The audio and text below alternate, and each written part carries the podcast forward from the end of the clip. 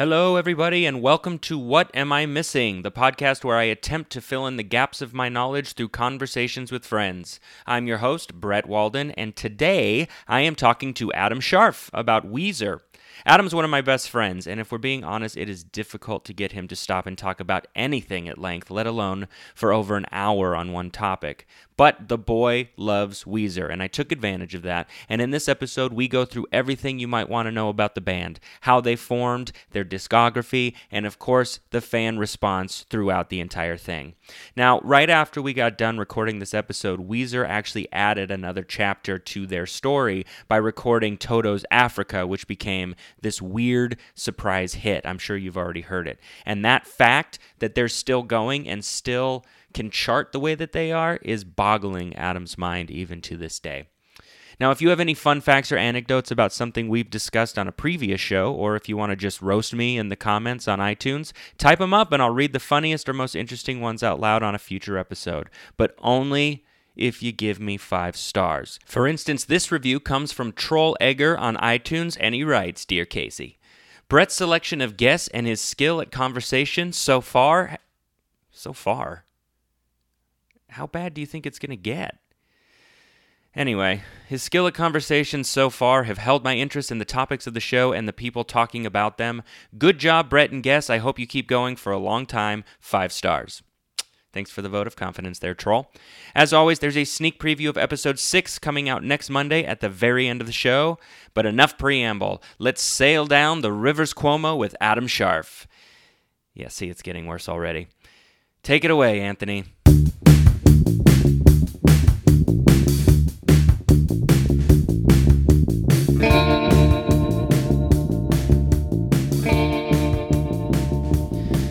Well, yeah, okay, so um, I'm uh, sitting here in the studio with uh, Adam Scharf, which I'm very excited about. Welcome, Adam. Hi, Brett. Um, very happy to have you here.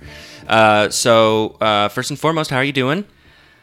Um, I'm feeling pretty good. It's kind of a, a cloudy day, which is a nice variation. Yeah, yeah, it was actually kind of sprinkling this morning. It was kind of kind of a nice change.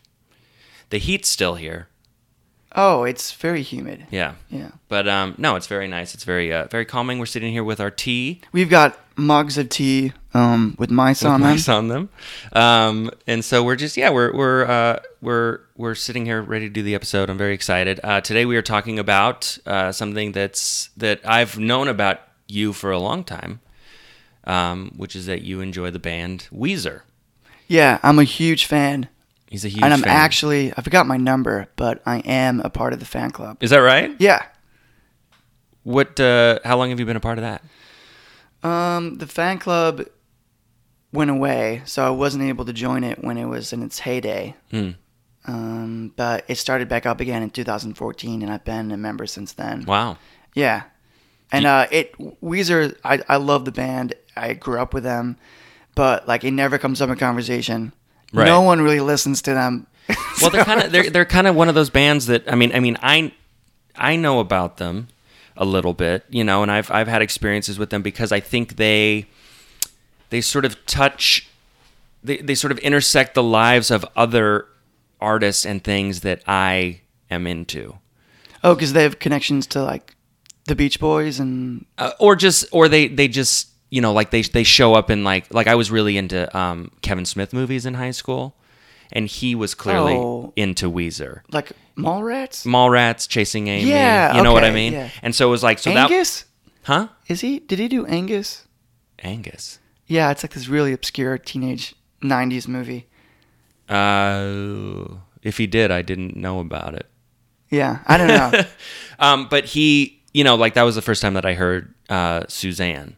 And I was like, what is this song? I love it. Yeah. You know what I mean? And so then, and of course, um, you know, growing up, uh, watching a lot of M T V and V H one, you know, the Buddy Holly music video was huge. Um, you yeah, know, because and it, it was even featured on the Windows ninety-four, like the startup drive or something. Was it really? Yeah, I remember watching it. The video itself? Yeah. They're like, they, I don't know what it was, but if you bought a computer... For, mm-hmm. with Windows ninety-four, ninety-five, or whatever, they would have they had that music video queued up in it. Oh wow! Yeah, yeah. I mean, it was just so innovative in terms of like, I mean, now you could do it sitting at your you know, home computer and editing yourself into happy days. But back then it was just so uh, amazing to watch, you know, and how flawless it was in terms of like watching them literally play for the, the, the cast of Happy Days as if they were in an episode and stuff. Yeah, like it was just so there's cool. There's so many weird... It, the world of Weezer is weird. Yeah. It's very bizarre. Right. And it goes through tons of weird phases, um, painful phases, mm-hmm. but like they're the anti-heroes of rock music. And I'm basically obsessed with them. Sure. Well, and I think that's why that's where my experience comes from, because it's sort of they they are they do sort of speak to a portion of the population that I think feels on the outs. You know, uh, Kevin Smith was uh, an independent filmmaker who made his first movie, Clerks, with, you know, his parents' credit cards, and mm-hmm. you know what I mean. And so it makes sense that that type of artist would be sort of drawn to other types of artists that kind of were, you know, n- not necessarily mainstream, but still had something very interesting and unique to say. Yeah, I mean, they're outsiders through and through. Yeah. They're always the outside man. And, um, but they're the outsider that everyone can relate to that made it. Right. And was put into a light of fame and, and sheer creativity and just like overcoming um, all the odds, because they should not be famous. Right. When you look at it, the time they were coming up, there was no way that these guys were going to be successful. Right. I mean, we're going back to, they officially formed in ninety-two under the name Weezer. But before that, they were just like this weirdo band where Rivers Cuomo was playing a lot of um, like eighties heavy metal. His hair was really long. Oh, wow. He was in a band called Fuzz. Um, and He and, likes those bands with Z's in it. Yeah. And then you get... somewhat Weezer, where you get Patrick Wilson on drums, mm. Matt Sharp is on bass, and Jason Cropper is on guitar, and Rivers is on guitar and lead. And they have, they go through t- weird phase where they're called sixty Wrong Sausages. sixty now, Wrong? Yeah. So that, that, that's that's what they started with. Right. It's not looking good. It's not, yeah. Off to a bad start. And the music is just bizarre. And you, you can YouTube um, their demos from that era. Mm-hmm. Um, some of them remain, and it's just it's it's like, oh, you almost tell it's Weezer, but it's I mean it, it's a little harder, it's a little more aggressive. Mm-hmm. They have long hair, and they're just they're just trying to be something they probably aren't and right. shouldn't be. But that alone is interesting, right? Well, that's not, I mean they kind of came up. Then it sounds like sort of around the time that like the alternative scene was really starting to hit. Were they yeah, were they trying Nirvana to, was huge. Were they trying to fit into that? Yeah, or? Totally. Yeah. Yeah. I mean Nirvana was kind of running the show, and that was the big breakthrough, I think, for the band to start changing their sound. Mm-hmm. Um, so basically they were like, oh, we gotta get our act together. Um, but everyone was kind of over the grunge thing and wanting something new. You know, Bon Jovi was starting to be considered extremely lame. Right. You know, things were just... cut off all his hair. Yeah, things were changing, so they're like, all right, I'm going to do the complete opposite. Right. And they started playing rock music that was poppy, um, but had a Beach Boy flavor, mm-hmm. and had like innocent, weird lyrics, and uh, it was very musically familiar, right. but also something new and modern. Well, yeah, so let's talk about that, because here's, you know, um, here's... what I know, and then I want to open it up to you.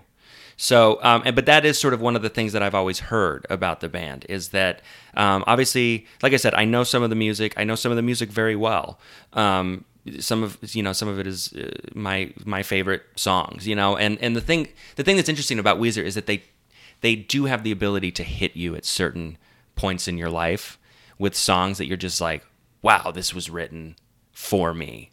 You know what I mean? Like there was some, and and even even if it sounds, you know, superficial or silly, it was like when I made the move to California, um, for some reason Beverly Hills had just come out at that time, and I connected to it so hard. We're gonna have to get into that song. Yeah, okay, I'd love to, but it was just like it was like I'm here, I'm listening to the song Beverly Hills and about how shallow and how fake and you know and all of these things is, and it's like and I'm experiencing it firsthand, and so it's like I get it. Um, but the one thing that I sort of always like heard or knew about Rivers Cuomo was that he, at a certain point, or maybe always, set his songs up very mathematically. Like he has a formula that he's like written down in a book. There, there, there was an era of that, and yeah. he still has a lot of those tendencies. Right. In um two thousand, to, yeah, in like two thousand, maybe ninety-nine, he started keeping spreadsheets and mm-hmm. trying to figure out the pop formula. So he was studying Nirvana and all these great songwriters and trying to figure out what it was that made them work and so successful. Right. So he had notebooks upon notebooks of trying to mathematically figure out, okay, why does this work? Why does this feel good? Right. And he tried to create a, a formula for mm-hmm. writing songs. And then it's sort of evident because when you listen to their two thousand one self-titled album called The Green Album, mm-hmm. um, you're going to hear extremely rigid music with very formulaic, where it's almost bland because it's almost the same thing every time. Right. There's really no surprises on that album. Right, you expect it. But arguably that's one of the m- more successful albums. Totally right? was, yeah. Yeah. And I say it's almost bland, but also the lead single is Hash Pipe, which is about a transvestite prostitute. So right. It's not all bland. Right. The subject matter isn't necessarily bland, but the the, the song structures is. are a bit formulaic. It, and by the end of it, you're kind of like, is there anything else? Yeah. Yeah. But it's almost, I mean, it's almost subversive in, the, in a way because it is so deliberately meant for the masses. You know what I mean? In terms of the, the music quality and, and the expectations and, and, you know, almost deliberately not being uh, too daring or experimental to almost get it into the homes of like middle America and then hitting them with songs where if you listen to the lyrics, like you said, it's about, you know, transvestites and, you know. And, yeah, they really slid that one past everyone. You know. But even before that, it's like whether whether or not it was meant to be formulaic, it's like, I mean, they've got songs about all sorts of things. Mm-hmm. Lesbians and mm-hmm. you know, and just oh, like, we'll get into it. I mean, it's a weird world, yeah. And this music means so much to so many people. Yeah, I mean, they have a, a very loyal, ravenous fan base to this day. Mm-hmm. That's huge. It's a big cult. Right. There's a huge cult following of this band who love everything they do, but also hate everything they do at the same time. Right. Um, it's an infuriating process being a Weezer fan. I'm sure. Um. And I'd, I'd like to get into it. Yeah, well, let's uh, let's start. Where would you like to start? I'm... Let's start why it means so much. Yeah. Because at the beginning. Yeah. Okay. Um, I got into them through my older sister. She always listens to cool music. Mm-hmm. She always has cool books she's reading and movies she likes. So I always kind of pick up on her mm-hmm. and what she's. I just think, okay, what, you, what is she listening to? I'm going to listen to that too. Right. Um, and she doesn't steer me wrong. But I was like maybe twelve years old, and uh, the bathroom was right next to my bedroom. So like I would be still sleepy at him. Uh-huh. Um, I didn't have to wake up to school, you know, maybe like an, to, I maybe like an hour before I would have to get up. My sister was up though. Mm-hmm. She was like doing her thing, um, getting ready in the bathroom, and she would always listen to music. And I remember just kind of being sleepy and kind of woken up through the listening to music through walls, and I remember just hearing these chord progressions and this bass line and and um, this voice that could have been mine, or right. And I think that's pretty much what everybody was thinking, like, who, what is this sound? And and it could be anybody. Right. There's something so ordinary about it. Yeah. And she was listening to the Green Album. Mm. Um, at that point, they only had three albums out. But she would kind of, and then when she would put on something else, she would maybe put on Pinkerton, and I would be like, huh, this sounds kind of like Weezer, but right. It sounds like a completely different band. Different band, right. And then she would put on the Blue Album. I was like, huh, kind of sounds like Weezer. Right. But they're three completely different sounds. Yeah. I mean, you would really think they're different bands. Sure. They don't sound the same. Sure. They're three albums with different sounds. Right. But that's how I got into it. I just like I loved listening to him. You just hear it through the bathroom walls. Yeah, and to this day, that's how I listen to music. That's how you have to listen to it. All music. Yeah. Yeah, with your shower, with your sister in the shower. It's not weird. No, it's, you know, whatever you got to do. Um, yeah, so so Pinkerton was obviously the first album. Blue Album. Or Blue Album was. Yeah. So, so they go back, but I, but sorry, so so but Pinkerton is the one that that people were kind of disappointed in. That was the first letdown. And right. Brett, there are many letdowns to come. Sure. Oh. There are many letdowns yeah. to come. But the Blue Album comes out in ninety-four. It's hugely successful. It's a huge, unlikely hit, mm-hmm. um, basically because of three singles. The Sweater Song.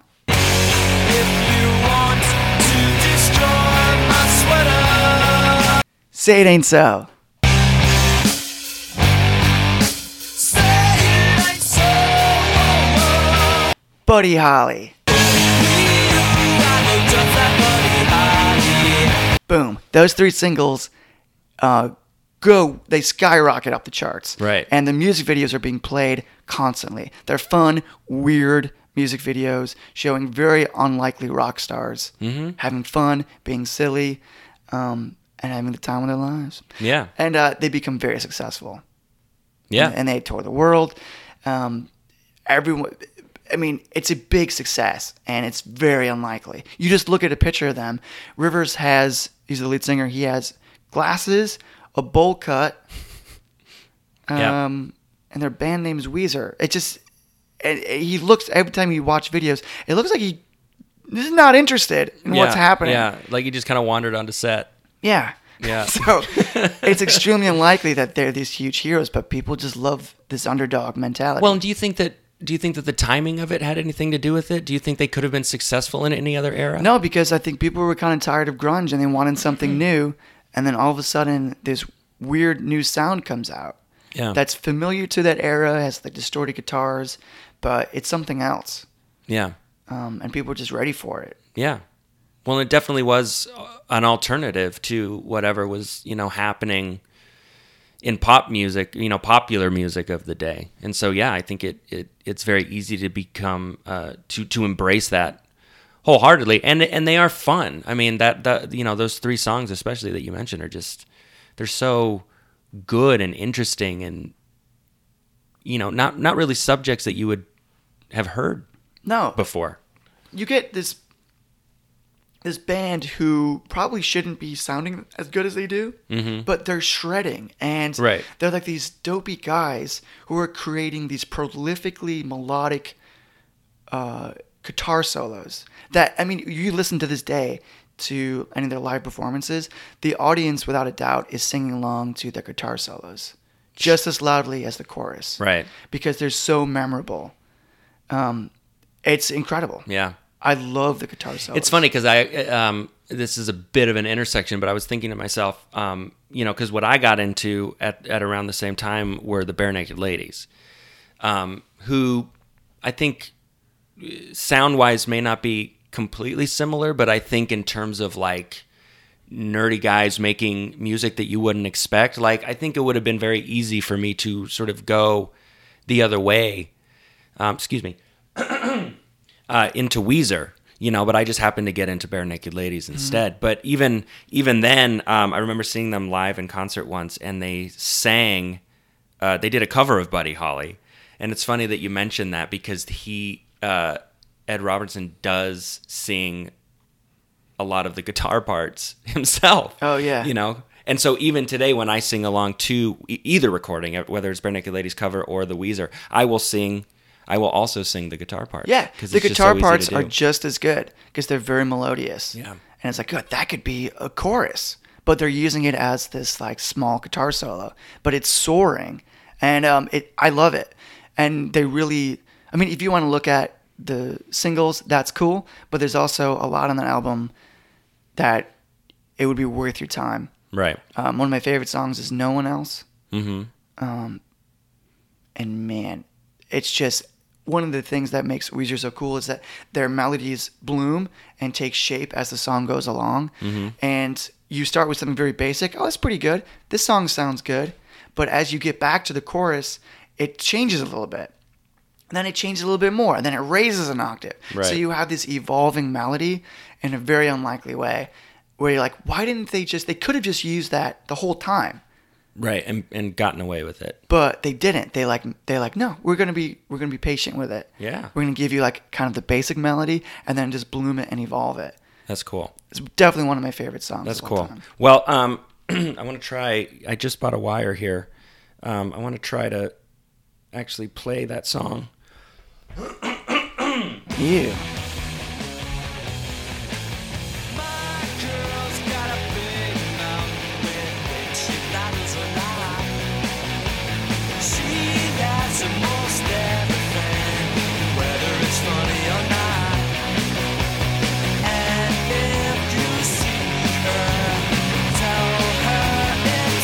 Oh, yeah. Yeah, see, and now they've sort of just establishing the bass, yeah. melody, and then the chorus. And this was the big song that Rivers credits to the Weezer sound. He just did a cover of the Beach Boys, mm-hmm. um, and he was sort of had this epiphany. And this is one, one of the results oh, okay. of him diving into the Beach Boys. And so this one sort of solidified, or helped to solidify, like moving forward, what the Weezer sound was going to yeah, be. Yeah, pretty quickly a string of songs came after the Beach Boys um, covers, mm-hmm. um, which you can take a listen to on Rivers Cuomo's demo mm-hmm. album, Alone. Yeah, but slowly evolving and changing. Right. I think the first change is here.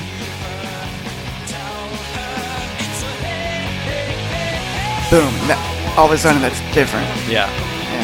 That's great. Okay, so... Okay, so the music... We talked about the music and how it can be sort of, like, tonally different than the lyrics. All right? So there is a bit of a problem with this song in terms of the lyrical content. Okay, I'm glad you brought it up because I was totally... Because I've been listening to this... song since I was like twelve. Right. Here comes the guitars though.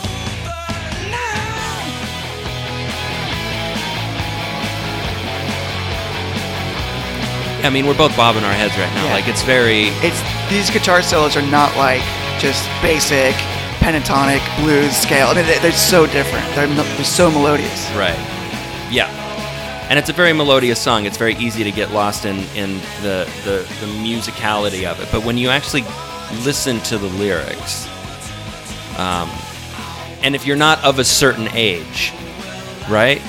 Mm-hmm. Because I feel like at a certain age, when this came out, you may have heard this and you would have been like, yeah, that's yeah. exactly what I'm looking for. And now he's singing the chorus an octave higher.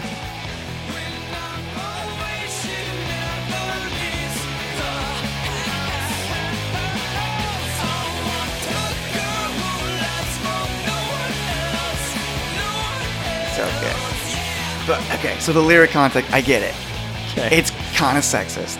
Kind of? Okay, but here's the thing. So I had a discussion um, about it recently because I was just like, I just listened to this. I've never considered it a sexist song. Right. Because it was just so relatable. Um, like, in particular line, I want a girl who laughs for no one else. I don't think there's any guy who enjoys it when their girlfriend finds another guy hilarious. Right. I think at some level it's always like, I want to be the funny person. Yeah. I think that's a very vulnerable, universal thing that generally people feel. Yeah. And I think in a vacuum, I think that would be acceptable, but I think given the context of everything else that he wants the girl to be in the song, like it does start to paint a picture of... Well, let's look at this. I want a girl who laughs for no one else. Uh-huh. When she's away... She puts her makeup on the shelf. Right. Okay. Don't make yourself look pretty. I want you to, uh, you know. When I'm away, she never leaves the house. I want you to only make yourself look good when I'm around.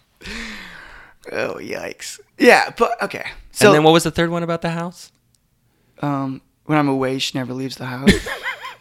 I want to, then he swings back to, I want a girl who laughs for no one else. Right. Um, so he gets progressively mm-hmm. worse.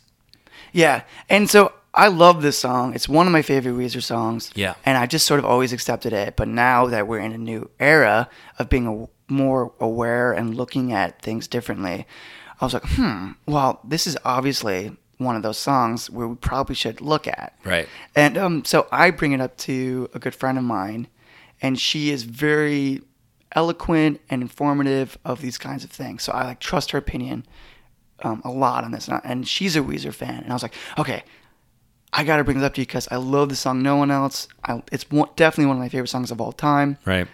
Um, is it sexist? And she was like, you know, I think it can be considered sexist, but I think ultimately if you listen to the context of the song, you get that he is just heartbroken.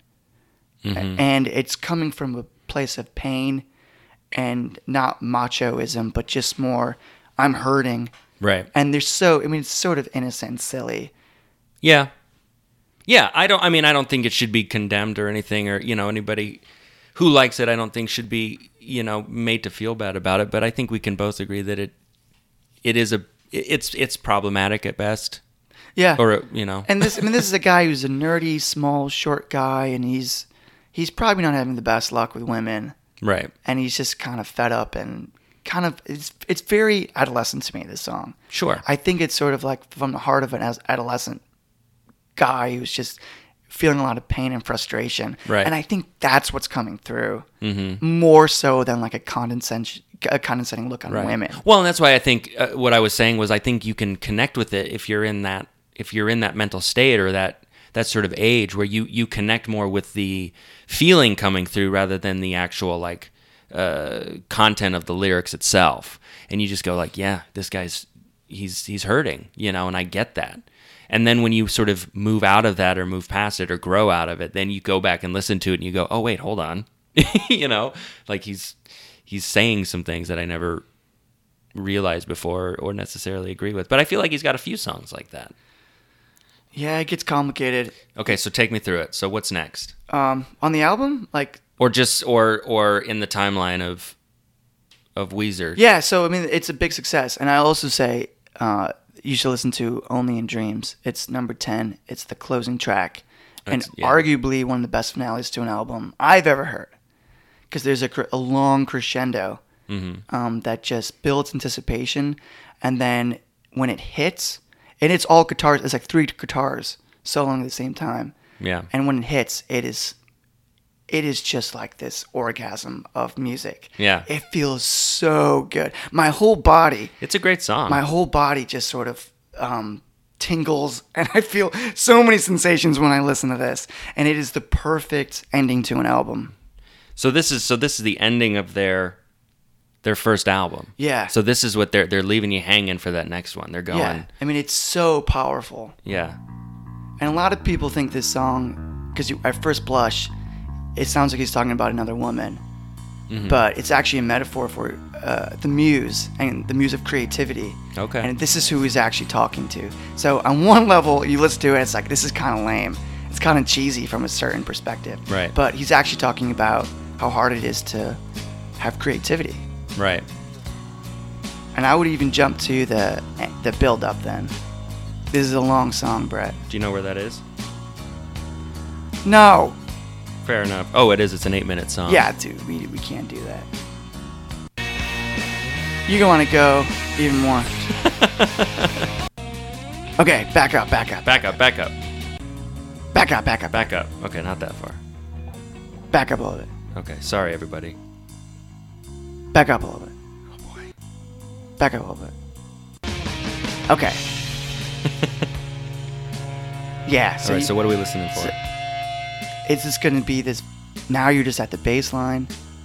Right. And you have the cymbals. And these haunting feedback of guitars are just subtly creeping in.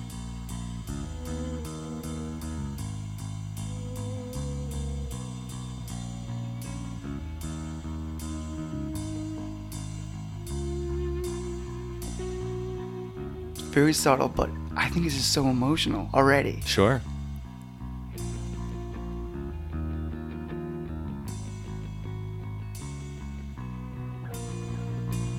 Now it's all starting to intertwine.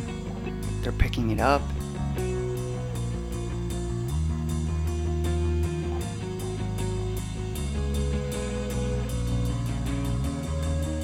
Oh, yeah.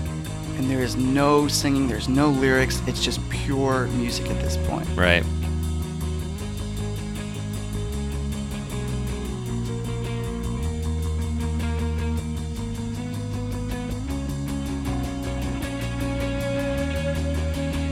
And that's my favorite. I love that feedback.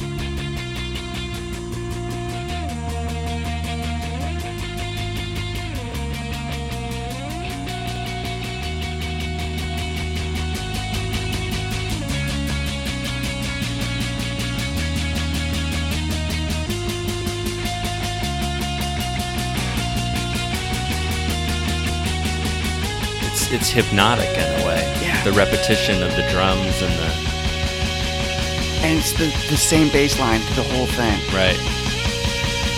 Yeah, it kind of lulls you into a sense of security. And then something new will be added in.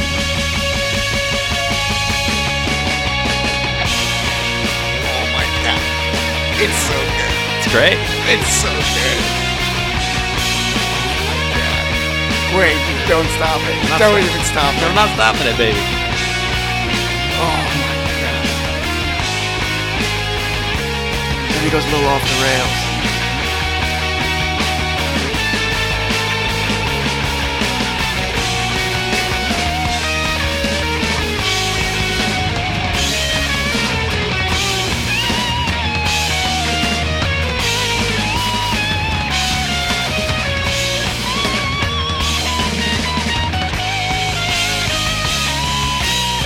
Yeah, it does. It goes from a very sort of...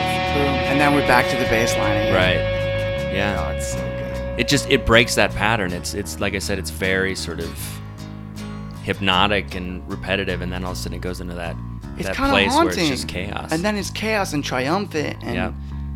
Yeah, it's oh, very... Oh, yeah. God. And that, so that's it. So that's the closing of the album. So right. now, we basically, the Blue Album is considered their masterpiece. It is ten tracks that are all good. There's not a bad song on the album. Um, and they have three huge singles, very successful music videos. Their closing track, Only in Dreams, is is one of the best finales I've ever heard. Sure. It's so musically interesting. It's creative. Um, the voices is the voices you hear on this, it could be your friend singing. Right. But it's like them at their best. Yeah. So it's the underdog who's triumphed. Um, they are traveling the world. Um, everything is going great yeah. for this band. It's a they're statement. They're finally making money. Um, it, it, they're just accumulating this huge fan base. And at the end of it, they're all dissatisfied. Really? Because they realize that it's not the rock star life that they wanted. Most of their fan base, they say, are ten-year-olds uh. in nineteen ninety-four. Right.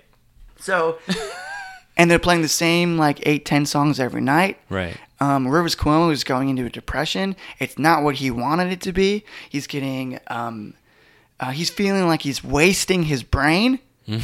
uh, he is not having a good time. The band is kind of uh, less enthusiastic about it. They decided to take a break. So, after one album. After one album. Great. And a masterpiece album, because it's just, they're not satisfied. They kept saying, I think in an interview, that, yeah, there's just ten-year-olds at our concerts. Wow. So, so, they're kind of, they're, so they're really kind of looking uh, looking a gift horse in the mouth a little bit. Yeah. And then Rivers decides to go to Harvard. Right. So he goes into this depression. He's up in Boston. He grows a beard. He gets a, a leg surgery because one of his legs was shorter than the other or longer than the other. And oh, really? Yeah. So he gets like these this awful surgery where they put pins in and they extend his leg. Oh, and, yeah. I've heard about that. So he's on crutches. He has a beard. Um, he's going back to school. He's very disillusioned. He feels like he's wasting his brain. So he's trying to like be more creative and learn compositional things. And he's studying classical music. There's these great demos of him putting horn arrangements together. He's playing the trumpet on all of them. It's not good, but he's it's trying. Just, but it's very charming. He's definitely pushing for something bigger artistically right. than what was present on the Blue Album. He sort he seems to be almost angry about the Blue Album and its success because he wants to be considered the serious artist. Right. So now this whole world is about to change. He starts getting a little weird. Right. And starts... Well, do you think there's there's almost a disappointment in his audience too for actually embracing embracing it in the way that they did? Yeah, because they thought he was hilarious. Right. They heard this sweater song and was like, what a fun, silly song. Right. And he's like, no, that's my... pain. Right. You're laughing at something that right. like meant something to me. This isn't funny music. Right. He was so upset that people thought his music was funny. So it almost seems like, I mean, obviously the the ten-year-old comment almost could be interpreted also as a as sort of a commentary on the mindset of the of the perceived audience. Yeah. So he goes off the path and yeah. is diving into opera music, particularly Puccini, um, particularly the album Um, Madame Butterfly. Mm-hmm. Um, and this starts a new thing where he's he starts writing their second album, and the first take of it get this, is a space rock opera oh, geez. entitled Songs from the Black Hole. Great. About these astronauts who uh-huh. have a band, I think.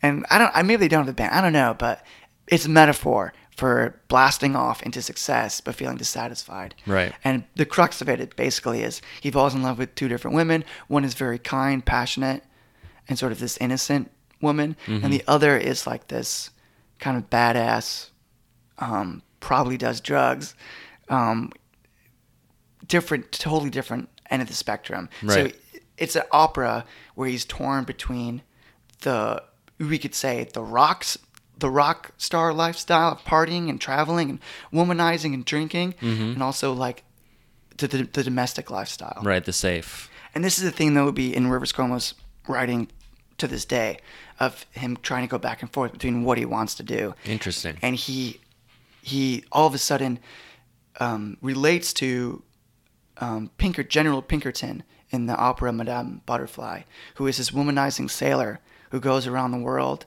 Um, finding women in different ports, having relationships, but then ultimately leaving them, just like a rock star. So he wow. puts himself in that position. Right. Um, and all of a sudden kind of starts changing paths and writes the album titled Pinkerton, where he ditches Songs from the Black Hole. He maybe four songs from the opera are in the album, mm-hmm. tracks one through four. Oh, okay. So it starts out the way that it yeah, so would have. And, uh, yeah, but immediately it starts off at a weird foot. Track one is called Tired of Sex. What a statement. So, and and the band is kind of like, I'm not tired of sex. Right. He doesn't speak for us. Yeah, so immediately we're sort of in this weird territory where it's very dark. Pinkerton is a raw, dark album where he doesn't want to be hilarious anymore. Right. He... Rivers insists on straight-up music videos where the band is playing. There are no gimmicks. There's no concept. He wants to be taken seriously. He dictates to the directors how much time each member can be shown on the screen in each shot. Wow. He is taking control because he is thinking he's being thrown to the wolves of ten-year-olds and dissatisfied um, creativity. Right. So, so my question is, is this sort of the first time that it becomes like Rivers band, or has it always been there's that way? There's an interview in Rolling Stone around that time where you would think the band members are like, I thought this would be more of a collaborative thing, right? But he is just so upset by the success of the Blue Album and how it's being received, where he's going all in on this raw sound. He thought that Ric Ocasek, who produced the Blue Album, made it too polished and perfect, so he is throwing it all away and making a huge statement um, by opening up, being very vulnerable, and let's face it, a little creepy. Sure. There's some creepy lyrics on this album. Yeah. Um, about eighteen-year-old girls, how they touch themselves. uh, I mean, he is going into very vulnerable territory. Yeah. But this is what he considers his masterpiece. Well, oh, to this day he does. That changes. Okay. But so, but up to so so this gets made, and he's like, this is the album that I've always wanted to make. Yeah, and it's raw. It almost sounds like someone just recorded it in the garage. It sounds like he's almost deliberately trying to not make an album for radio play. It's almost like some of the subject matter, some of the things he's talking about, it's almost like, I dare you to to celebrate this. Yeah, you know? It's yeah, because there's, there's there's a story, there's a concept to this where if you listen to it, you can listen to it just fun and free and just, oh, this is fun rock music from the nineties. But on the other level, there's this layer of, of a story. Right. So you. So if you're a casual fan, or you're you, you you you got into them from the beginning, you listen to the Blue Album, you listen to it through, you hear Only in Dreams, what we just listened to, it ends that way. Right. You're anticipating oh, the next so note. Fun. Yeah. The next note that you're Weezer's so gonna in. play that you've never heard before. Yeah. You go out, you get Pinkerton. Pinkerton, let me put this on. Yeah. Sounds kinda like a doorbell. Okay, so they're letting you in. Or you're asking to be let in.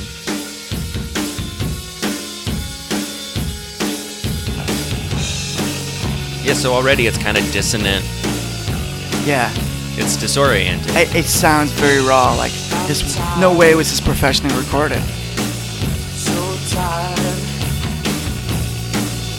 I'm tired of having sex, so tired. It's it's an interesting um, it's an interesting move though to come off. I mean, literally your sophomore album, and the first thing that you tell your listeners are, "I'm tired." Yeah. You know. Yeah. He fills in the information a little later, but I mean, the first thing you hear from him is, "I'm tired." He's tired. It's like John Lennon, like on the third album, yelling "Help!" It's just like, yeah. What do you have to be upset about yeah. right now? But he hates it. He's not satisfied. Right. And then he's, oh, this is so primal. This is when the album sinks right in.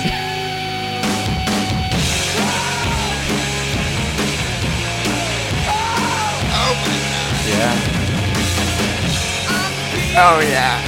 So he's gone from... It's changed. He's the world has changed. Expressing his pain through more, like, melody and, and lyric. Oh, and, and it's he, beautiful, though, too. It's so dark, but it's so beautiful. There are these counter melodies that are constantly weaving in and out of the album, but it is raw, it is somewhat creepy, yeah. um, and it's completely different than their first sounds. Absolutely. And the album tanks. Yeah, well, yeah. Rolling Stone called it one of the worst albums of the year. Wow. It it flopped, and they're scrambling to save this album. Rivers feels like, I let everyone down. I let the fans down. I let the band down. So he goes from deliberately, like almost deliberately wanting to create an album that was that, that people would not be able to listen to in the same way that they listened to the Blue album. Yeah. But still with the expectation that they were going to embrace it wholeheartedly. He wanted to be taken seriously. Right. He's like, I'm a composer. I'm listening to Puccini. I'm putting a concept album out called right. Pinkerton. Right. And so on the... Oh, that's interesting. That's an interesting psychology, because on the one hand, it's almost like he's he's mad at the psychology of the audience for embracing the Blue album in the way that they did. Yeah. And so he deliberately goes to change it, and now he's mad at that same audience for not... Oh, because they hate it. Well, of course. But everyone's like, what is this? And the single, the lead singer, El Scorcho, Rivers says in the album, he's like, this is perfect. This is going to be it. And it tanks. And right. the video is weird. It's not successful. Um, they had high hopes for it. And it just, it was completely obliterated in the reviews. And right. there's this heartbreaking interview that Rivers gives where he was just saying what that time was like for him, where his mom, he was sitting with his mom in the living room or something, and she was reading um, Amazon review, mm-hmm. and it was all these comments of like how awful it was. Wow. And his mom was just reading it out loud, and he's just sinking further and further into himself, and he's horrified by the response. That's amazing. So he thought this was his masterpiece. He put everything into it. He worked on this album for years. Right. It is so open. It is so raw. It is very, very honest. Yeah. He just put himself out there, and everyone hates him for it. Yeah. It's just, it's fascinating to me that, that he can simultaneously sort of reject the the will of the people on the one hand, and then be so devastated by it on the other hand, from album to album. You know what I mean? Whereas like the audience on the Blue album goes, yes, this is what we love. We want this. We love this sound. And he goes, you don't know what you're talking about.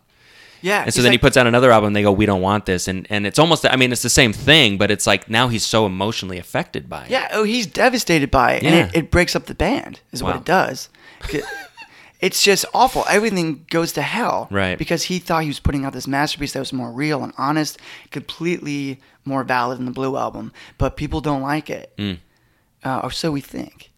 Right, it, it makes a comeback. It makes a huge comeback. Right, but at the time, it was... Awful. Rejected. I yeah, and he called it an embarrassment. I think in two thousand one, he called it an, an embarrassment that just won't go away. Mm. I think he referred to it as a sickness, because he just really put himself out there. Did they stop? Because like like I said, Bare Naked Ladies, like they would... Uh, they had hits, you know, or they had songs that sort of like, in retrospect, they kind of just stopped enjoying, and they just stopped playing... certain songs in concert. Was that the same for Pinkerton? Did they just refuse to play? So- yeah, I think they played less and less of it. Yeah, but I mean, it's still a few things. I think "Why Bother," track number four, was in the mix. Um, "Tired of Sex" was in the mix. Um, and what, my favorite song, I think, on Pinkerton is probably "No Other One," mm-hmm. which is just so emotional. It feels operatic in a way. It's very, oh, it's so good. It's yeah. so good. So "No Other One" is probably my favorite. But what's great about Pinkerton is it ends with a different Weezer sound completely, where it's just Rivers on acoustic guitar with this song called "Butterfly," which is a direct reference to Madame Butterfly. Right. That where, makes sense. Yeah, where basically he's apologizing to her, to this woman, and just saying, you know, I told you I would come back, just like Pinkerton did. Mm-hmm. Because Pinkerton in the opera falls in love with this Japanese woman, um, gets her pregnant, leaves. She waits for him in devotion over and over again. Um, he finally comes back to her, and um, as he's entering the room, she doesn't know he's there. She commits suicide. Oh, wow. So it ends in tragedy, and Pinkerton, the album, ends in tragedy. Right. Where he can't commit himself. So Pinkerton, the name, is actually the name of, of a character. A character in an opera. Okay. That's where that comes from. See? This is why I have you here. Yesterday I went outside with my mama's mason jar, caught a lovely butterfly. When I woke up today, looking on my fairy bed. It's beautiful. Yeah, but this is how it's ending. Yeah. It's just so tragic and sad. I'm sorry. Compared to, we, we just went through the whole Pinkerton album, which is just bizarre and raw and distorted. Yeah. Every time I pin down what I think I want, it slips. This is um, it's interesting because this is to me more emotionally vulnerable than the first song where he was just like primal screaming into the mic. Oh, yeah. You know what I mean? It's a different shade of it. And you just, you hear, you can hear his voice like wavering and like it's yeah, just... Yeah, he recorded this at like three a.m. You feel it. Like three a.m. in the recording studio. Just him and Carl Koch, the band, um, the band's like historian, mm-hmm. playing the bass drum. And this was the last song written for the album. Yeah. It's great. So th- this is at the end of this process where the band is kind of like, should we be singing songs like this? Is this our sound? I thought I would be writing more. Like the Blue Woman had different co-writes. This was all Rivers. And the band is kind of falling apart at this point. Right. And this is the very last song that they recorded for this. Right. So it, it, it ends on a bit of a different note than the Blue Album does as well. Yeah. Whereas the Blue Album was a bit more triumphant. And oh, triumphant and creative. Yeah. Um, anthemic. And then yeah. it just, and it's this. Yeah. So they break up. They go on a hiatus, but, it's, oh God, this is so good. I told you I would return when the robin makes his nest, but I ain't never coming back.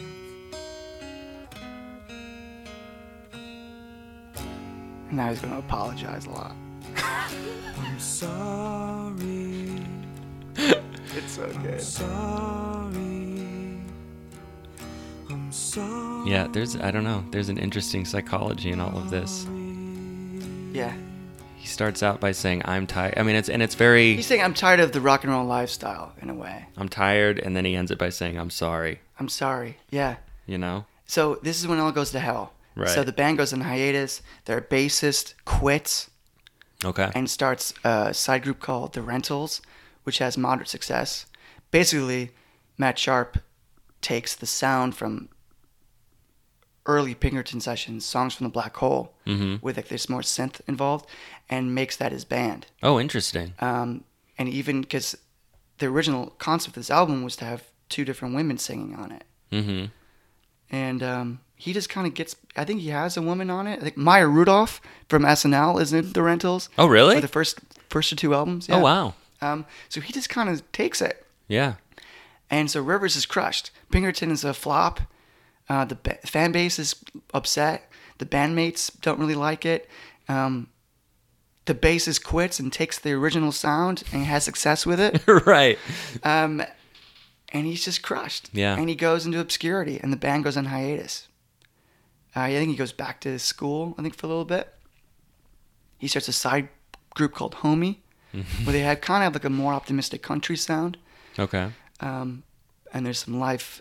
Only only some obscure live tapes now you can find on YouTube of that era. Mm-hmm. But things don't look good. But as this time is progressing from ninety-six to two thousand one, slowly fans are loving Pinkerton right. in a way that no one loved it before. It gives birth to the emo movement. Mm, so interesting. All of a sudden, teenagers are ravenously devouring Pinkerton right. and obsessing over it. And it, it gets a huge following. So here's the irony. So Rivers had sworn it off and goes into his analytical phase of going to notebooks, dissecting song structures, and trying to create the perfect formula for pop music. Right. His music becomes very formulaic, very distant from his feelings, complete end of the spectrum, where he's no longer being honest and vulnerable. It's just sort of generic lyrics. Right. He goes, he even says in, in like interviews, yeah, I, I was just, just talking. It really wasn't anything about my life. He's just kind of, he doesn't know where these songs are coming from. They're really not connected to him. Yeah.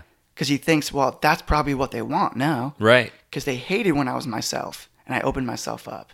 So I'm going to just not do that anymore. Right. And as he's having that sort of like thought, all of a sudden there's this new generation of fans who are rediscovering Pinkerton and they adore it. Love it. It's, they love it more. It's their favorite album. Yeah. It becomes a part of them. I think that's why I thought that it was the first one, because it was always...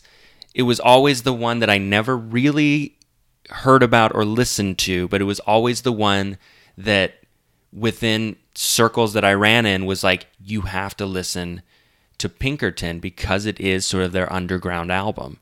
Mm-hmm. And I guess in my mind, the timeline is, well, sure, then that's always the first one.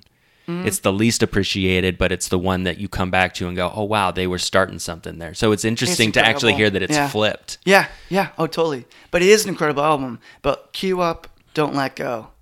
Don't Let Go. So here we go. So we've just listened to Pinkerton. We know it was a flop. He's going in a different direction. Mm-hmm. But secretly, the, the fan base is loving it now. Uh, and that's all they want to listen to. Uh, they start hearing Weezer come back. They're on the Warped Tour.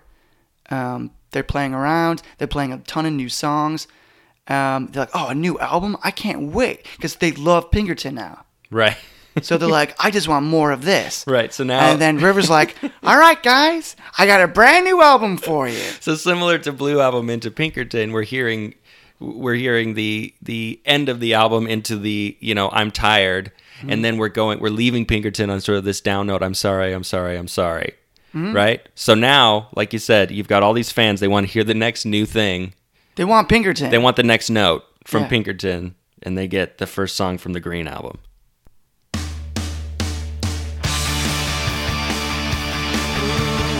What the hell? I can imagine being a Weezer fan would be very difficult. It's infuriating. Yeah. And the lyrics are so cheesy. Yeah, you're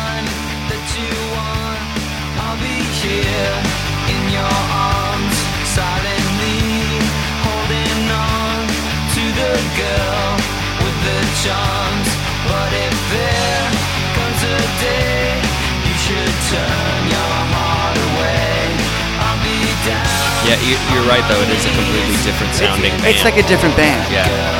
It's a little more... Um, I don't know if this comparison is apt, but to me it sounds a little more like Cake or something like that, where it's yeah. just a little more, it's a little more surfacey. So, but the band, yeah, it's very surface. Yeah. And the fan base is like, what? Right. We want you talking about falling in love with a lesbian. Right. We want you screaming. We want these like, we want these guitar solos. Yeah. But what we get is every one through ten. Every song on this album, the guitar solo is just the melody of the chorus. Right. There's no, it's all the same, every single track is the same trick. Yeah. Where it's like, wait, this isn't what I signed up for. Right. But they are back in the spotlight, though. Sure. Because they get two big singles. Well, I was going to say, this. I mean, just looking at the track list, you've got Island in the Sun, right? Right. And Hash Pipe. Please play Island in the Sun. You want you want that one? Because compare that to Pinkerton. Oh, yeah. It's immediately different.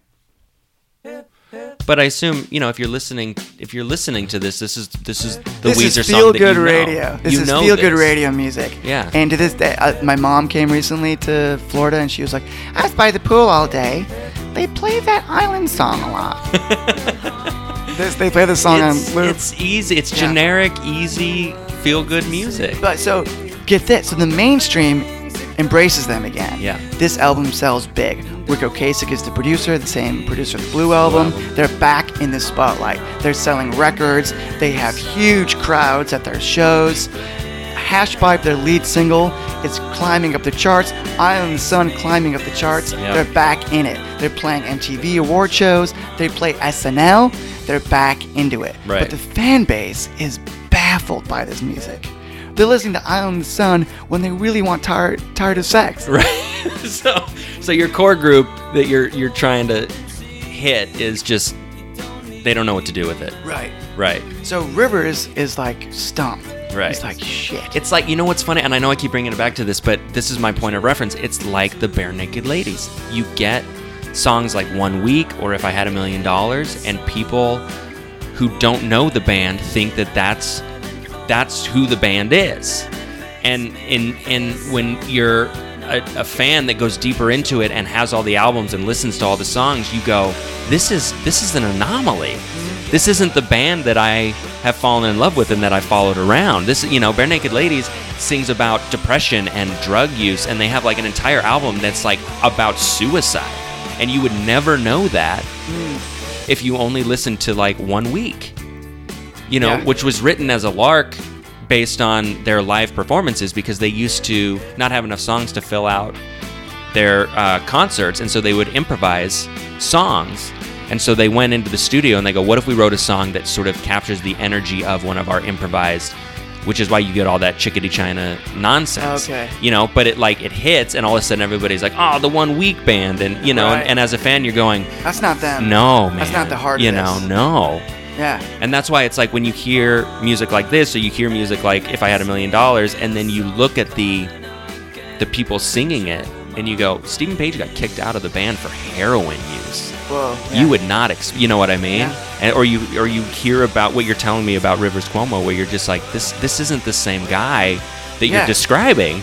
Yeah, but they're about to change gears again. Right, of course so, they are. And this album, because Matt Sharp left, Matt Sharp, the original bassist in Blue Album, and Pinkerton left. Yeah, started the Rentals, so they had Mikey Welsh come in just for the Green Album, and um, then they're like, okay, well, I guess we got to do something else. But they have a lot of attention on them now. People, they're back in the spotlight. People love them again. Right. But so and so you said this was. Is this the point then that your sister kind of gets into it? Yeah. This in two thousand one, basically. This right. Is, I'm like twelve years old at this point. So you're starting to get into it via yeah. the shower so walls. I'm yes. The shower walls are speaking to me. Right. And I'm into it now. So I'm listening to all the first three albums as if they're just one taste. I don't know the story at this point. Right. I'm just I'm just obsessed. But the, I'm in love with it. The Green Album is kind of your entry point. Yeah. Okay. And then they start doing this thing like, okay, I guess we got to change gears. So they start doing this thing. They use the internet in a way no one's done it before. They start releasing demos on message boards, and fans comment on what they like and don't like. Oh, interesting. And then they take the feedback. So, but it turns out to be an infuriating process where the band hates it, obviously. Of course. Who thought that would be a good idea? No, it's a terrible idea.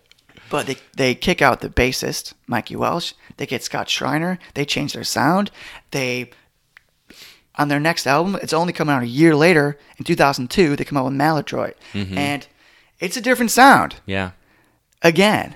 Yeah. It's more of a heavy metal, pop, rock album. And um, it doesn't do as well. No. Uh, and there's even a song about complaining and bitching about the fans complaining about the music. Oh, really? So things are kind of turning sour here. So they're, but they're, yeah. Arguably, it's the it's like the ugly stepchild of their catalog. It is a beautiful, diverse album, and I love it. I have great memories of me and my best childhood friend um, just driving around in his Jeep, blasting this album for hours. Right. I love Maladroit. It was also my first time going to the store by myself, walking down, sure. and buying my first album that came out on the day it came out. Yeah. So I was like all in. That's great. Well, yeah, and and, and I love, you know, and that's the thing is that I love that, you know, in spite of popular opinion or, or whatever the critics say, it's like the fact that that was your, that was your, you know, your sister got you into it via, you know, the the shower walls or whatever, but then it was like once you were in it, you made the choice to walk down there on the first day. You were looking forward to the, you know, and whatever the album was going to be, it was going to be yours. Yeah. You know and, what and I mean? I think I first listened, I was like, I don't know if I like it. But then I kept going into it. I was like, oh, this is brilliant. This is amazing. Yeah. But the album doesn't do well. They don't have a producer. They get kind of cocky after the Green Album. Mm. And they, they do it themselves. And they thought that all their singles were going to work. Um, but it's kind of a letdown. And it doesn't sell that well. Right. Does it have a... What, what was the single off of? Keep Fishing and Dope Nose. Dope Nose, I remember. Yeah. Yeah. Which are really good songs. And they get a lot of play on M T V because Keep Fishing features the Muppets. Okay. So they're kind of backtracking into concept funny videos. Mm-hmm. And uh, it's that kind of works for them again. So now Weezer is sort of always synonymous with fun music videos. Right. Because of ha- the Happy Days thing and Buddy Holly and yeah, Hash Bypass, like all these sumo wrestlers. Right. Yeah. Oh, I but, do remember this song, yeah, yeah, so this is kind of similar to Green Album, but not really. Yeah. It's it's a little different. It certainly doesn't touch Pinkerton in terms of no, like dissonance. No, it's still different because he's still embarrassed by it. Right. He still hasn't. The band hasn't embraced that album yet. Right. And meanwhile, fans are still are they still clamoring for yeah, Pinkerton? This Bring is kind that of the back. End. Like my sister. Didn't like this album. Oh, yeah. She stopped listening at, uh, at Maladroit. She oh, was like, I-, I like the first three. I'm content. So she falls off. Okay. So that's a that's a distinct possibility. Fans are starting yeah, to go so like... Fans are starting to think, well, I guess it's two albums in a row that I'm not crazy about. Right. So uh, it all kind of goes downhill. So then they take a long hiatus where they're scrambling. Rivers gets into meditation. He's trying to find a different well of creativity. Um, it's a long... It's two thousand two... is when this comes out. Their next album does come out to two thousand five. Wow. There's rumors of them breaking up. Things don't look good. Um, but slowly we start hearing like weird things. Like Rick Rubin is going to produce album number five. Okay. But people are generally optimistic at this point. They're thinking, well, Maladroit wasn't great, but it was good enough. Right. And it was still satisfying. And it showed the band with a lot of variety. Yeah. Like, okay, I'm into album five. And every other album is great. Yeah, I was like, let's do it. Every odd numbered album is great, so we're we're going on to five. So yeah. This one's going to be awesome. And then May tenth, two thousand five. Wow, you know the dates. Young Adam goes to Circuit City. he, that is an old-fashioned sentence. He purchases Make Believe, their fifth, fifth album. Oh. Uh, and I I can't wait. They give me a poster, Brett. Circuit City gives me a Make-Believe poster. I cannot wait to listen to this album. I've been following the website. I've been listening to the teasers on MySpace. Wow. I cannot wait to hear Make-Believe. Yeah. Maladroit was a great album to listen to. I can like, okay, I want more Maladroit. And uh, first song. I don't even want to say it out loud.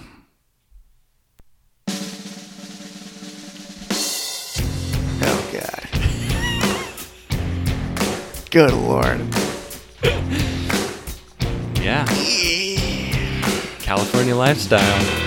Where I come from isn't all that oh, he's rapping now? He's... uh, he's okay. All right. Easy. Okay, three chords. Three simple chords. Okay. Okay, a little self-loathing. It's kind of getting Got back Got nothing to that. In my pocket. Okay, the chorus is the same three chords. Okay. All right. Oh, God. Great. I remember, um, like I said, I, I got into this song when I moved to L A. And I remember quoting this line. Yeah, there was something about it, and I remember saying that out loud to somebody, and they were blown away because I don't think they had ever heard this song. It's interesting. They were like, "Did you just make that up?" And I was like, "No, but isn't that an interesting lyric?" It's a cool lyric. But here's the thing: everyone's disappointed in the Weezer fan base about this song. Sure. Because it's just kind of lame. He's talking about like, you are famous. Right, what do you want? You are a millionaire. Right. You've sold millions of records. Yeah, you're taking our money. I know this to be a fact. You just said you have nothing in your pocket. Right. Why? This... Yeah. And what? What is this? So the... This is like some Peter Frampton stuff. Yeah, and it's like, it's baffling. I remember being crushed when I first heard the song. Yeah. I was devastated. So it's almost, so like the self-loathing of the Blue album, suddenly he tries to bring it back, but it's not genuine anymore. It's not genuine. It can't and be. And it's like, who are you talking about? Right. Who is this song about? So Rivers starts this new thing in his career that he does to this day, where he role plays. Mm. And now he says, he says, I love this song. People misunderstand it. He says, it's written because it's like, even though you're famous, you're still never really famous enough. And he was famous, but he still wanted to be a part of the, the scene in right. a way that he didn't feel like he was. Fair enough. But still, the song has grown on me. I like it now. I think yeah. it's really fun when they play it live. Yeah. But honestly, it was a huge letdown. Yeah. Well, see, and it's interesting because, again, it's not having that connection to it. I was able to place myself into the character of the song, especially being in that area at that at that time where it was just like, yeah, I get it. I'm yeah. a no-down, beat-down fool. You know what I mean? It's like, that's me. Yeah. I wasn't taking it from his perspective and going, yeah. who are you talking about? I'm like, you're talking about me. Yeah, so that's the thing. If you listen to Weezer outside the narrative, you're fine with it. Yeah. But if you're in the narrative, it's crushing. Right. Because you're like, this isn't, this is the betrayal. Right. Yeah, if you're following the timeline and going from song to song, you're going, this doesn't make sense. Yeah, but then track two happens, Perfect Situation, and it starts with a Pinkerton-esque guitar solo where it almost sounds like he's crying. It's extremely emotional, and it's just like this big build-up, and you're like, oh, wait, what is this? Right. This sounds familiar. This is the band that, you know, got me through middle school and high school, and it's like, oh, this is them again. Right. So it's almost like they're trying to play two sides now. Yeah. They're trying to play to their, their core fan base, but they're also trying to play to, to new fans or, you know, the ten-year-olds. Yeah, but it's like, oh, this is great. Yeah. This is Weezer. And then it's like, okay, where are we going next? Where does this song go next? Oh. Okay. Just, they stop it. Aww. And then they get these weird cheesy lyrics. Oh, God. Oh, I hate this lyric. Oh, it's so bad.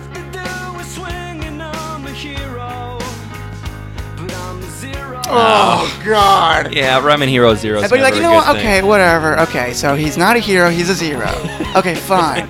But it's still a fun beat. I like the melody. Uh-huh. The intro was great. Take me to the chorus. I want to hear where this goes. Okay. Let's see what you got. Hit me with it. Oh, there's no chorus. That's not, those aren't words. Right. He, he's just saying, whoa. And also, by the way, it's the same chord progression as the verse. Yeah. So a new trend happens in Weezer discography where the song, all the chord progressions are the same. Same. There's maybe a difference in the bridge. But the verse, chorus, it's the same chord progression. Right. So it, it sort of... We're veering off Weezer territory where things are interesting, interesting musically, where it's sort of becoming bland. Right. And it's like, oh, wait, this is a letdown. Right. But I will say, this is one of my favorite Weezer songs. Oh, really? It's grown on me, and I love this song. It, it, out of the entire discography? Yeah, I love it. Wow. When they play it live, it's so good. Well, see, and that's, I don't know, that's sort of, I think, the the the magic and the mystery of, of Weezer is like there are so many things to be disappointed about or upset about because you have examples of other things that they've done like better yeah. or more interesting. Right. But... Oh, well, let's talk about Beverly Hills because, let's go back to it because the Weezer fan base is devastated by this song. Mm-hmm. But guess what? The mainstream loves it. Oh, sure. It goes like number one. Yeah. Um, the album, I think, debuts in number two. And they get nominated for a Grammy. Beverly Hills gets nominated for a Grammy. The right. only time. Right. A Grammy. And I people mean, are like, what are you... Are we listening to the same music? Right. But they're sort of back in the spotlight. Kind of similar to the Green Album. Yeah. But... People are not really... It's getting destroyed. The song We Are All on Drugs is baffling. It sounds like the Diarrhea song. Um, the lyrics are lame. Yeah. Um, but there's some good moments in it. But ultimately, it's sort of a, a, a slow letdown of an album where it, we just, we're not connected. But it's arguably more connected emotionally because it's definitely more Pinkerton-esque. It's getting back to that. Yeah, but yeah. it's just not a really a home run. Right. But if you want to listen to a good song on it, listen to Haunt You Every Day. That's one of my favorite songs. It's the closer, and uh, it's beautiful. Haunt You Every Day. Yeah, and that's that's how we leave Make Believe. Rick Rubin told Rivers to write a song like Billy Joel. So this is the first song he wrote completely on piano. Oh, interesting.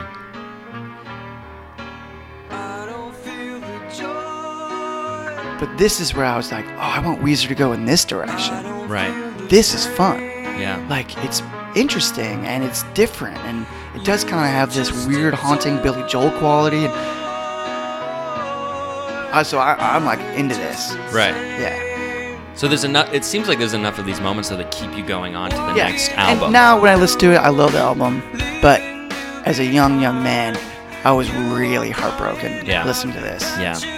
It just was so different. It's like when Weezer, it's like we're going to get experimental. But when Weezer gets experimental, they get more generic. Because right. they're already different and right. quirky. Right. So Weezer getting experimental is a bad thing because they just sound like everyone else. Right. Their their version of experimental is a notebook full of yeah. mathematical equations trying to figure yeah. out what everybody else exactly. is doing. Exactly. So songs like Peace, songs like This Is Such a Pity, um, The Damage in Your Heart on um, Make Believe album, They just they could be any band, right? And it's not really that distinct anymore. Yeah. So and that, that that you know that's disappointing as a fan. Yeah. So fast forward. Okay. Everything's kind of people are disappointed with this album. It's not good. That seems to be the this the the the uh, what happens after every album. Yeah. Somebody's disappointed. Yeah, but they take a long break again, a uh-huh. long break. So you have, if you're a Weezer fan, you know that there's historic hiatuses. Right. So the next album has come out to two thousand eight, mm-hmm. and there's more rumors that the band is broken up at this point.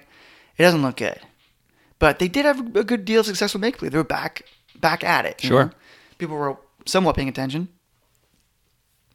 The Red album comes out. Oh boy, two thousand eight. People are like, okay, now Make Believe is a very insightful, um, very personal. You know, deals with trying to change, trying to change your behavior, trying to be a better friend. It has all these themes. Um, and we're like, okay, well, now that's what I'm into. So there's a pattern here. I'm usually into what they just released. Right, there's a new and normal. I, I want more of that. I'm yeah. like, okay, I like Make Believe now. Let's listen to that. Yep. And then uh, the first song comes out as their lead single. Is it is it Troublemaker? Oh, yeah. Okay. Let's see what we got here. Oh, that's still Beverly Hills.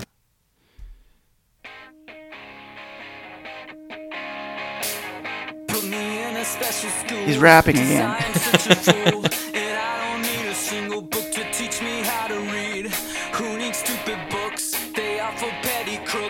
God.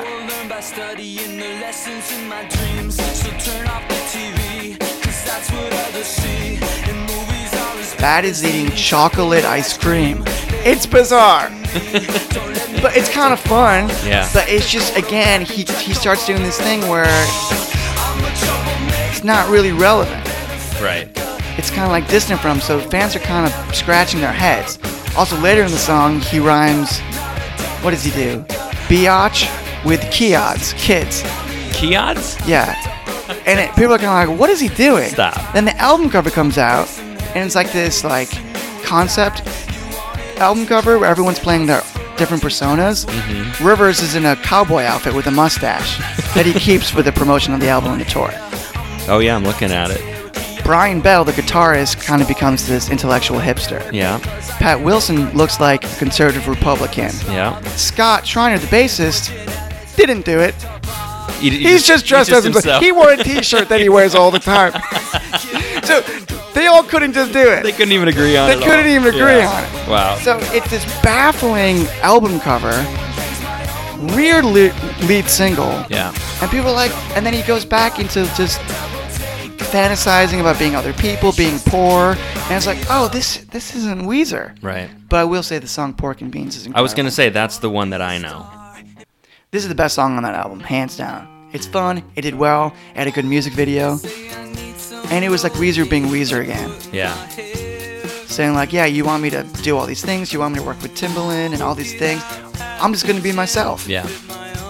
Well, and again, it's like uh, musically, it's very sort of sonically, it's very interesting. It's kind of got that loping.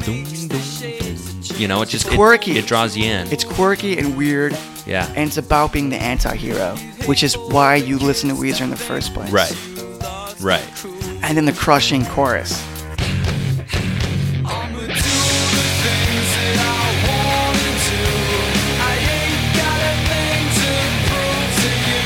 It's so good.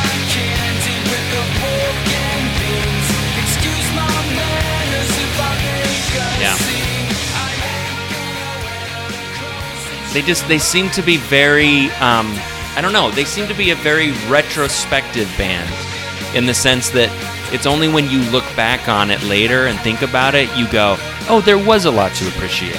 I mean, it's, there's a lot to love about this album. In the in the they moment, take a lot of risks. Because I remember when it came out, it was just like, what are these guys doing? Yeah, you know, Pork and Beans. Like I even remember that sort pork of being and, like it's a. It's weird. Pork and Beans the, is their. The chorus single? Is, "I eat my candy with the pork and beans." Yeah, it's like what the fuck does that mean? Exactly. And in the moment when it's happening, people are going, "I don't understand this. I don't like this." But then yeah. you. Let some time pass, and you look back on it, and you go, no, you know what? This is actually oh, stuck with geez, me. I love it. Yeah. Yeah. It's insane. But so, like, you get this, and, like, you get this. So, track two, you're going to want to play track two. Okay. It's called The Greatest Man That Ever Lived. And it is, like, a six-minute song that mm-hmm. some liken to Queen's Bohemian Rhapsody, oh. Weezer's version. Okay. But, oh, God.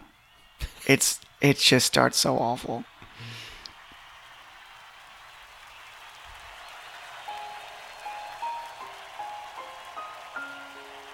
This is like a variation of a shaker hymn, I think, this melody. Oh, yeah, you can hear it. So it's like, oh, this is cool. Okay. But then it gets into such bizarre territory. Yeah. It's got that live, live performance feel.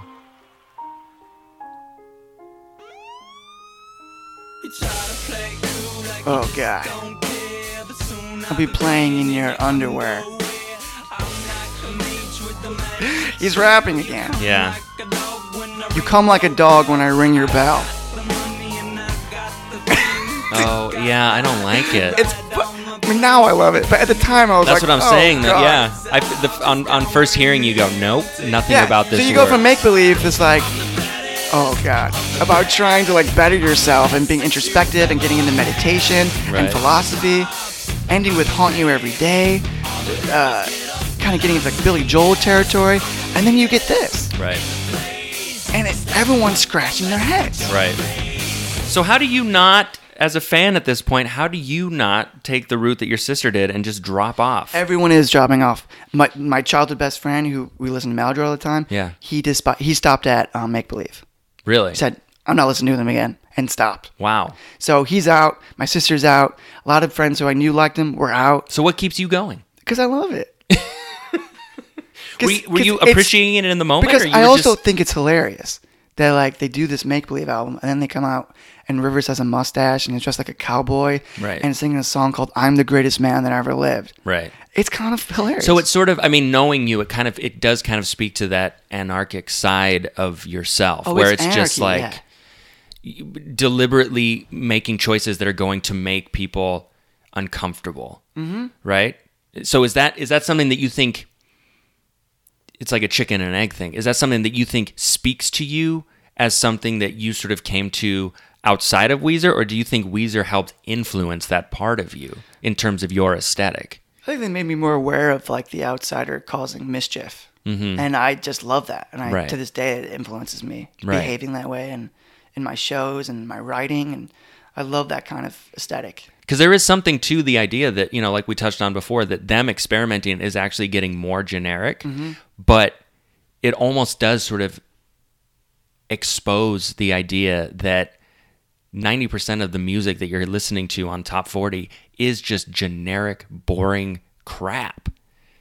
And the fact that they're able to just do it with such ease and such formula and still get nominated for a Grammy and still, you know, and get yeah. all of the praise and stuff. But it, they're just going like, this is the easy part, you guys. Nothing that you're doing is difficult. No. Yeah. So there's a weird backlash against the Red Album, but it also is pretty good. Like, fans like it more than Make-Believe, generally. Right. And Melodroid, ge- okay. generally. And they have a great song called The Angel and the One that closes it, and it's kind of re- reminiscent of Only in Dreams, because it starts very simple and builds and builds and builds, and this is crescendo, and it ends really well. Right. And it's like, oh, you know what? This isn't a bad album. It's pretty good, comparatively, yeah. and there's a lot to love about it. Um, and it's the Weezer community is optimistic at this point. They're very hopeful. They have Pork and Beans where he's kind of saying, like, you know, the record label wants me to do this and this, but I'm going to be true to myself. I'm going to be me no matter what. Right. You know, you want me to work with uh, Timbaland? You know what? No, I don't need a weird co-writer just to go up the charts. Um, so a year goes by, only a year, two thousand nine, they release their next album after just declaring that they're going to be true to themselves. Brett? Play Can't Stop Partying. God, I can already tell. So everyone's on board with yeah. this Pork and Beans message. They got them back. They got, yeah, for the most part, people yeah. are back. Do you want to, um, do you want to say the name of the album that this is on yet? Oh, God. Ratitude. Ratitude. Ooh, how did you even purchase this one? Is this it? Yeah.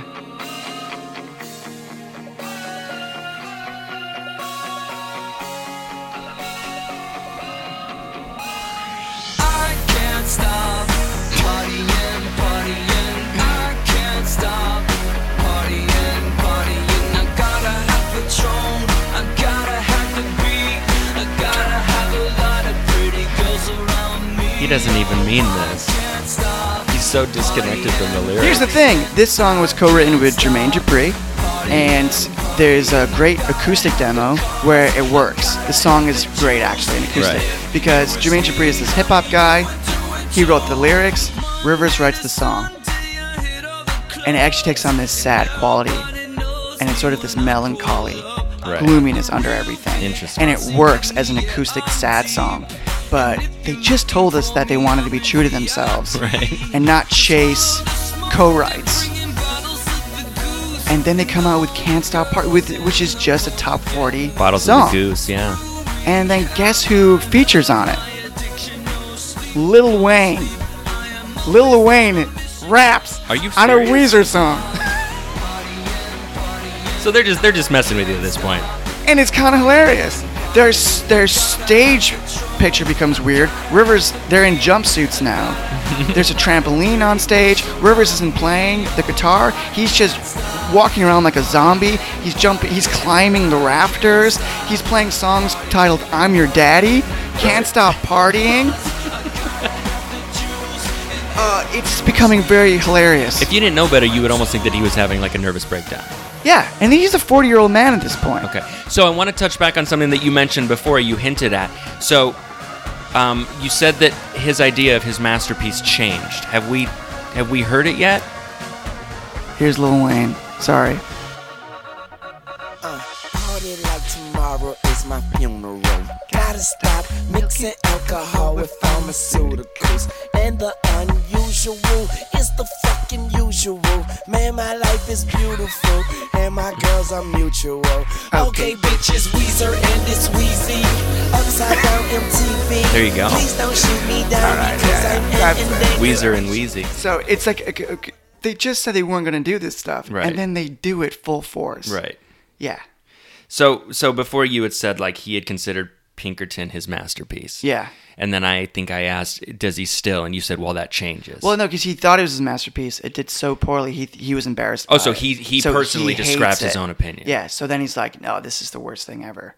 This is an embarrassment. I'm. It just keeps getting worse year after year. Okay. I wish people would stop listening to it. So it's not he that something better it. Came along necessarily. It was just public opinion was so... Yeah. The, the backlash was so strong, he was like, nope, I changed my mind.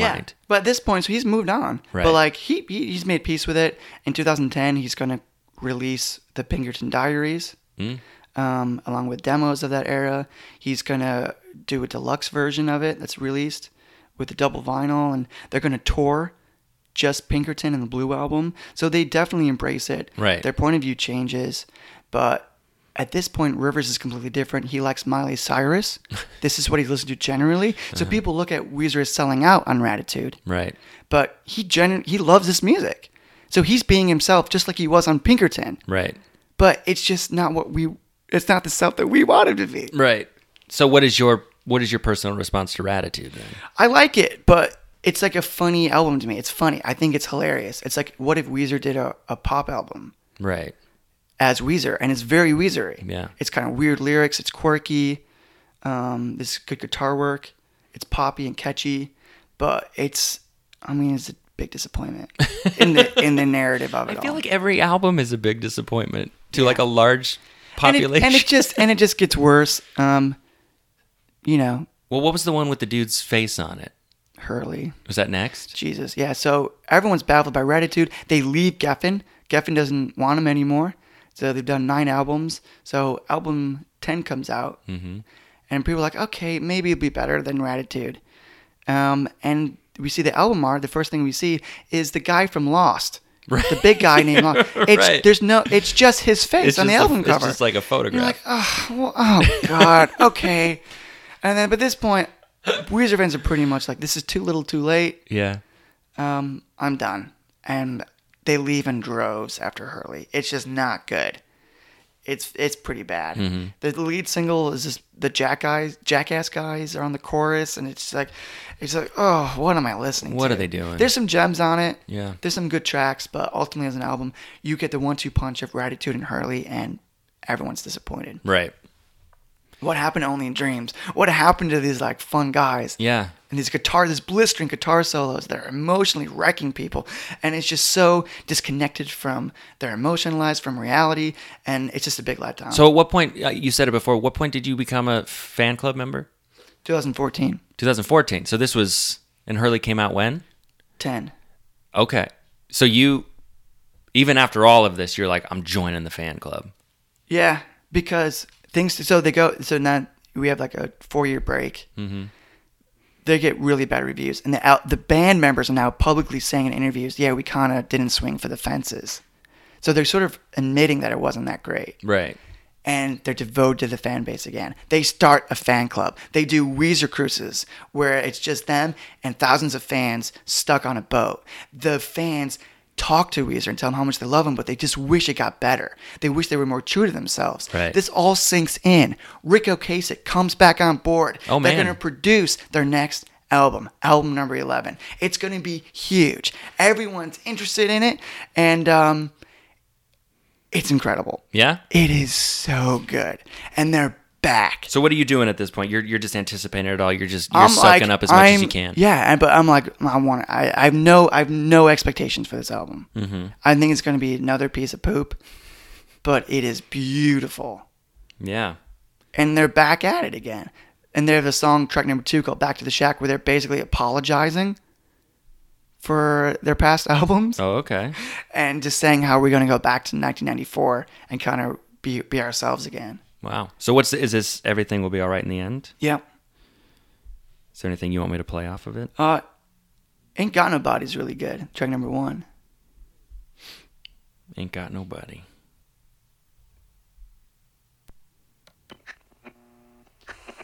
And it's back to like concept. There's a concept to this album. There's layers. There's a child. Go back to sleep, honey. Everything will be all right in the end. And immediately like, oh wait, this kind of sounds familiar. Is, yeah. All right, I can like this. And you just had two disastrous albums. Right. Where Lil Wayne was rapping. So you're like, oh God, please be yeah. good. This please is very reminiscent good. Of like the Blue Album, Green Album. Yeah.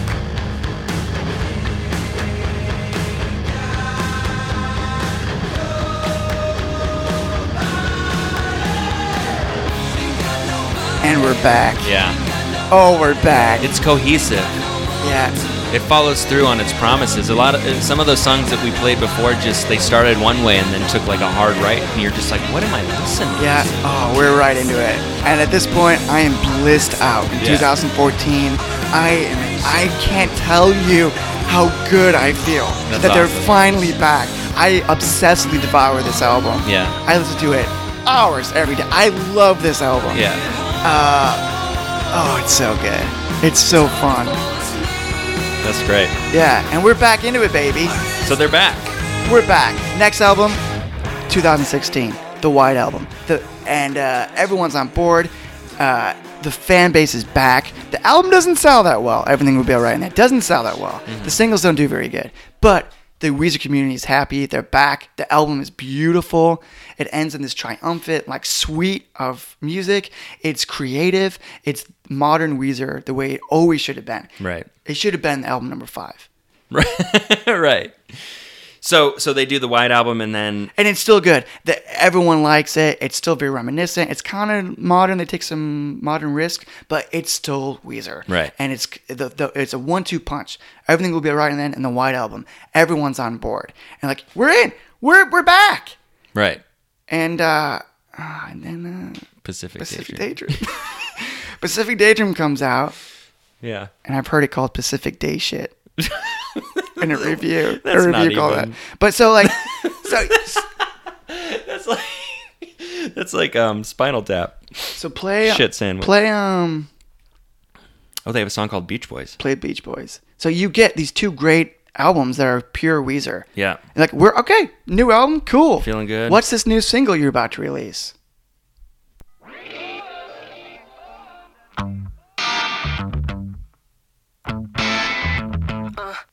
Oh, God. Yeah. The sun won't shine tonight. Metro screaming by. Walking with the completely different sound. It's very modern. It's very... W- generic. What you would hear on the radio. Yeah. So it all makes sense. There's gotta be more than this. Everyone wants to be cooler than everyone else. It's a hip-hop world. Yeah. So, so this is the latest, and it's baffling. And pl- play Feels Like Summer, or even God, even Happy Hour. I mean, they're all sort of bizarre. This is Feels Like Summer. This was the lead single single for this album. I recognize this one.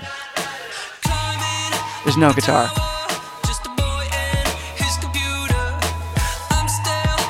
So, we, you just told us that. Yeah. We're going back to our sound, and then you release this song. Yeah. So, um, here, this is Happy Hour. This is very I'm shopping at Sears. Right.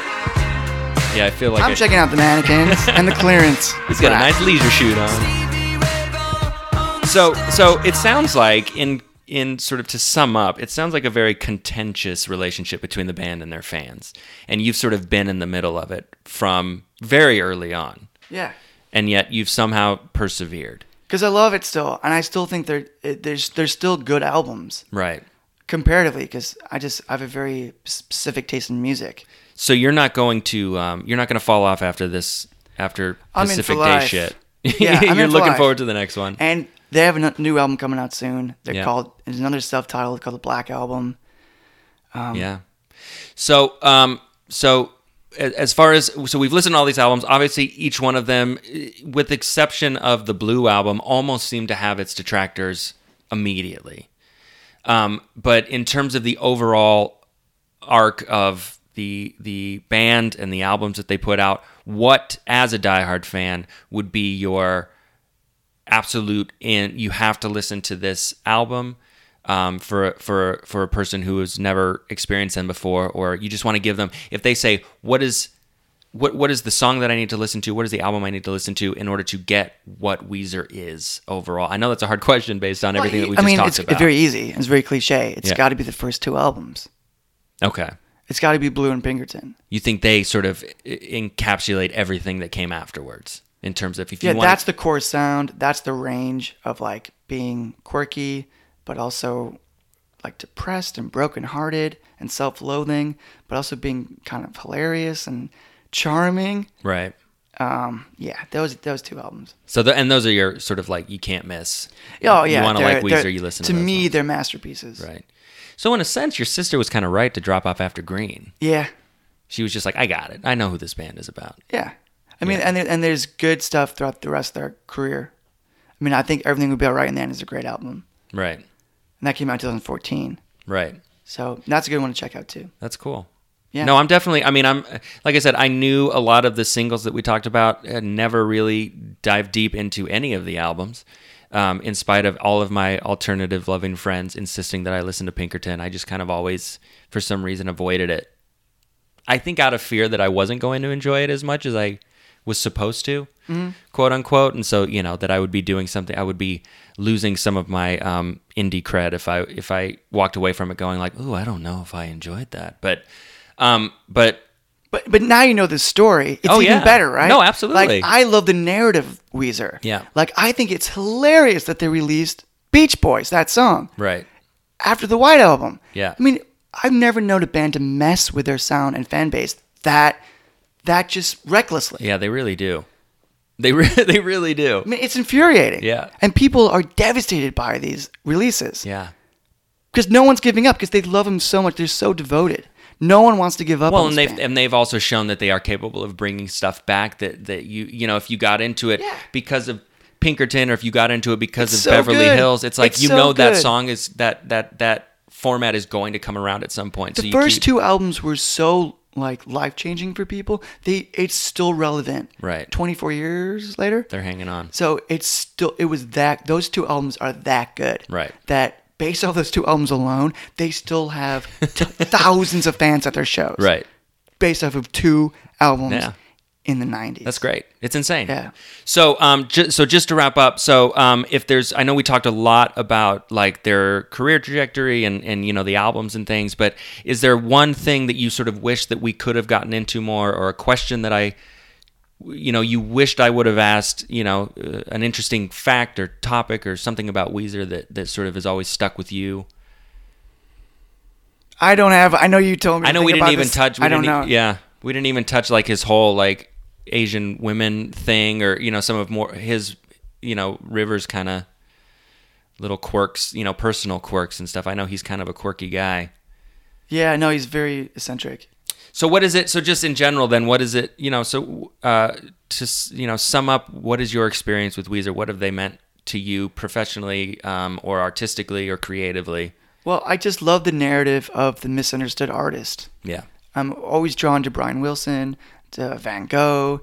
Um, I think Weezer falls into that category because they're just so misunderstood and Um, I think they're geniuses. I think they're like prolific in their music. He's written so many songs. Um, like nope. I mean, some, there's there's catalogs of music that we haven't heard yet. Right. He's he he always has when he re- puts in demos for a new album. There's like two hundred songs. Oh wow. That they sift through for each album. He's that prolific. Yeah.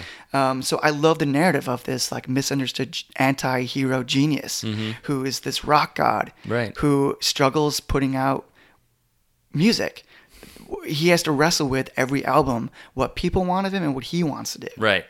And I love that narrative, and I, I think it's just so fun. Yeah. It's so fun to be a Weezer fan and no, infuriating. It, oh, of course. But I think it's because, you know, I kind of touched on it earlier, but I think it's because a lot of his work can only be appreciated after the fact, mm. you know? And when we talked about that earlier, I did think like Van Gogh, you know, is one of those things where it's like only afterwards do you go like, oh man, he, he was actually doing something there.